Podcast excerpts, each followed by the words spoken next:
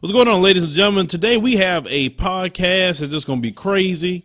We have a female judge in Kentucky that's been accused of having threesomes in her chambers and allowing employees to get drunk on the job. Now, what kind of judge is this?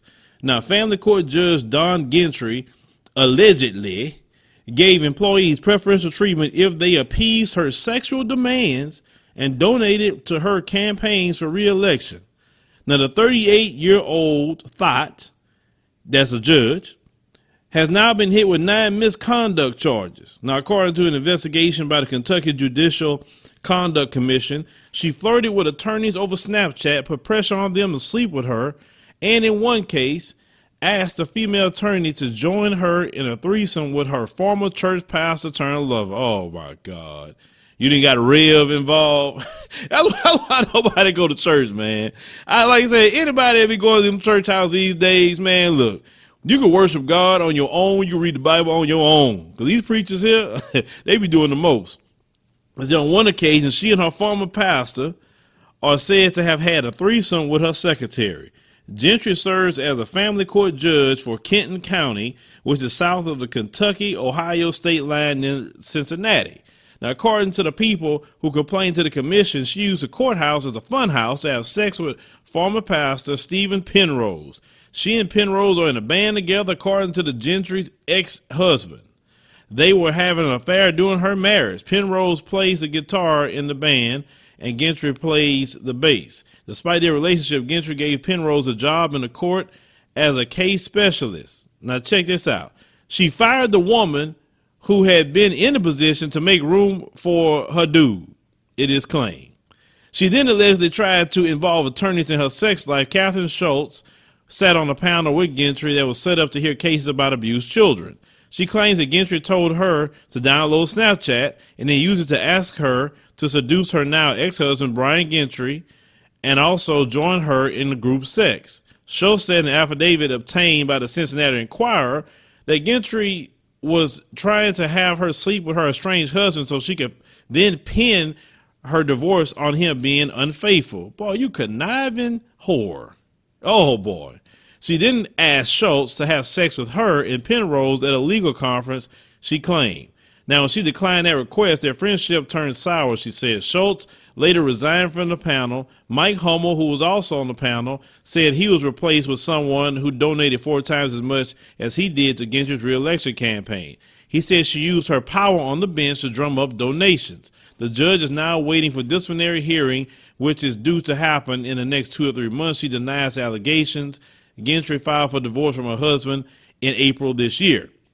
They took the case to a different county and asked for the records to be sealed. A judge agreed, but after an appeal from the Cincinnati Enquirer, unsealed their docket. It, however, gleaned no information about her job aside from the fact that she earns 136000 a year. And the pair have two daughters and were featured heavily in photographs together as part of her reelection campaign.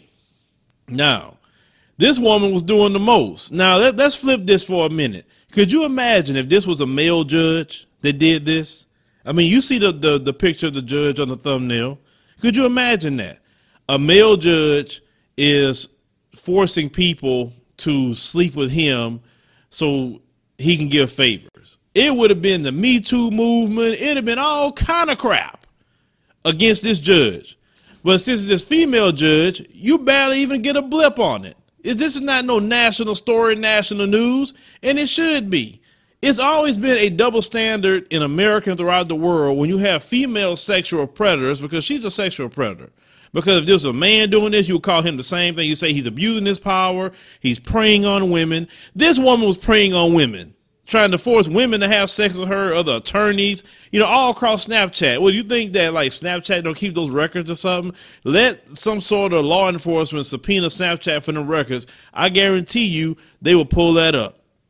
Now, also, you could you imagine like going into her court case to see anybody win her court? Even if you're listening right now to this podcast and you was in her court, if any of the lawyers that was from the opposing counsel slept with her and she ruled harshly against you, you need to also get that looked into because what if she slapped that uh, opposing counsel uh, attorney, right? What if she with that attorney? and then she doing favors for that attorney against you. So yeah, it's a lot of cases that she have that I would definitely, if she screwed you, to go up there and I mean, she didn't screw you literally, at least not you, but she was screwing other people. But if she screwed you on a ruling, it could have been somebody donated to her or she was sleeping with the person. So you really need to look into that if you was in front of her courtroom. And the reason why I'm putting that out there is because you never know who may listen to this podcast. We did a story the other day about a woman from the Netherlands had checked these two people for calling her daughter Black Pete.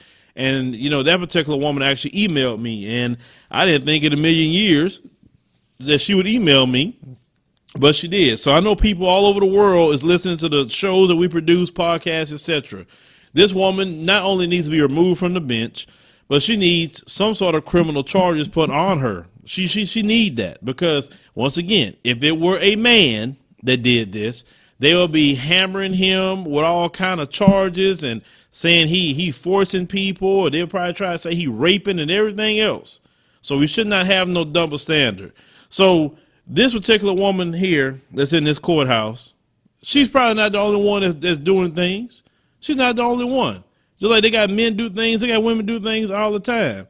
So imagine that you're that attorney and, and you really need to win for your clients and you know some people will fall for that you know and, and it, it is amazing boy good old kentucky you know it's a lot it's a lot of uh, uh, trailer rats in kentucky it's, it's a lot of trailer ratting going on i'm telling you it is and we see it here in this courtroom Leave me your thoughts. Thank you for listening to the Philip Scott audio experience. I hope you learned something from our program. Make sure if it's your first time here, go and check out all the episodes that we have. Start binge listening. That way you can get acclimated to everything that we're talking about.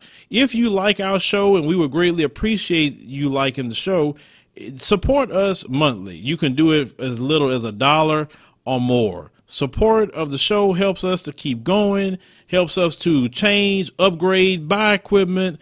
You know, eventually we're going to start bringing guests in and we want to make sure we put on a great show for you guys. So support is definitely something that we greatly appreciate. We definitely appreciate all our supporters that we have now. We love you. We cherish you. Thank you for everything that you're doing. See you next time.